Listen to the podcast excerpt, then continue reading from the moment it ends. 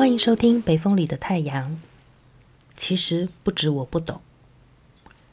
台上的人正在讲，突然有一点听不懂，但是不敢提出来，因为不太确定是自己没有做好功课，闪神没有听清楚，还是对方没有说清楚，或者是其他什么原因。而且提出来了，万一问题很笨，还影响整个流程，那就罪过大了。所以就先不提出来。可是不懂这件事情，后面又听不懂，所以最好偷偷的问旁边的人，或者是结束了才私下去问。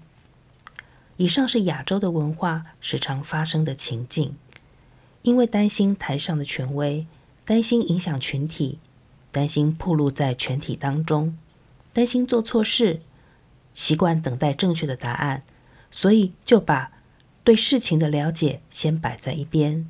将尊重与谦让放在前面，这是亚洲人时常在课堂、演讲或是会议当中会遇到的状况。要打破文化还有固有习惯，不是件容易的事。即使不停地问有没有问题，跟他们说你的问题提出来可以帮助别人，因为也可能别人也有这样的问题。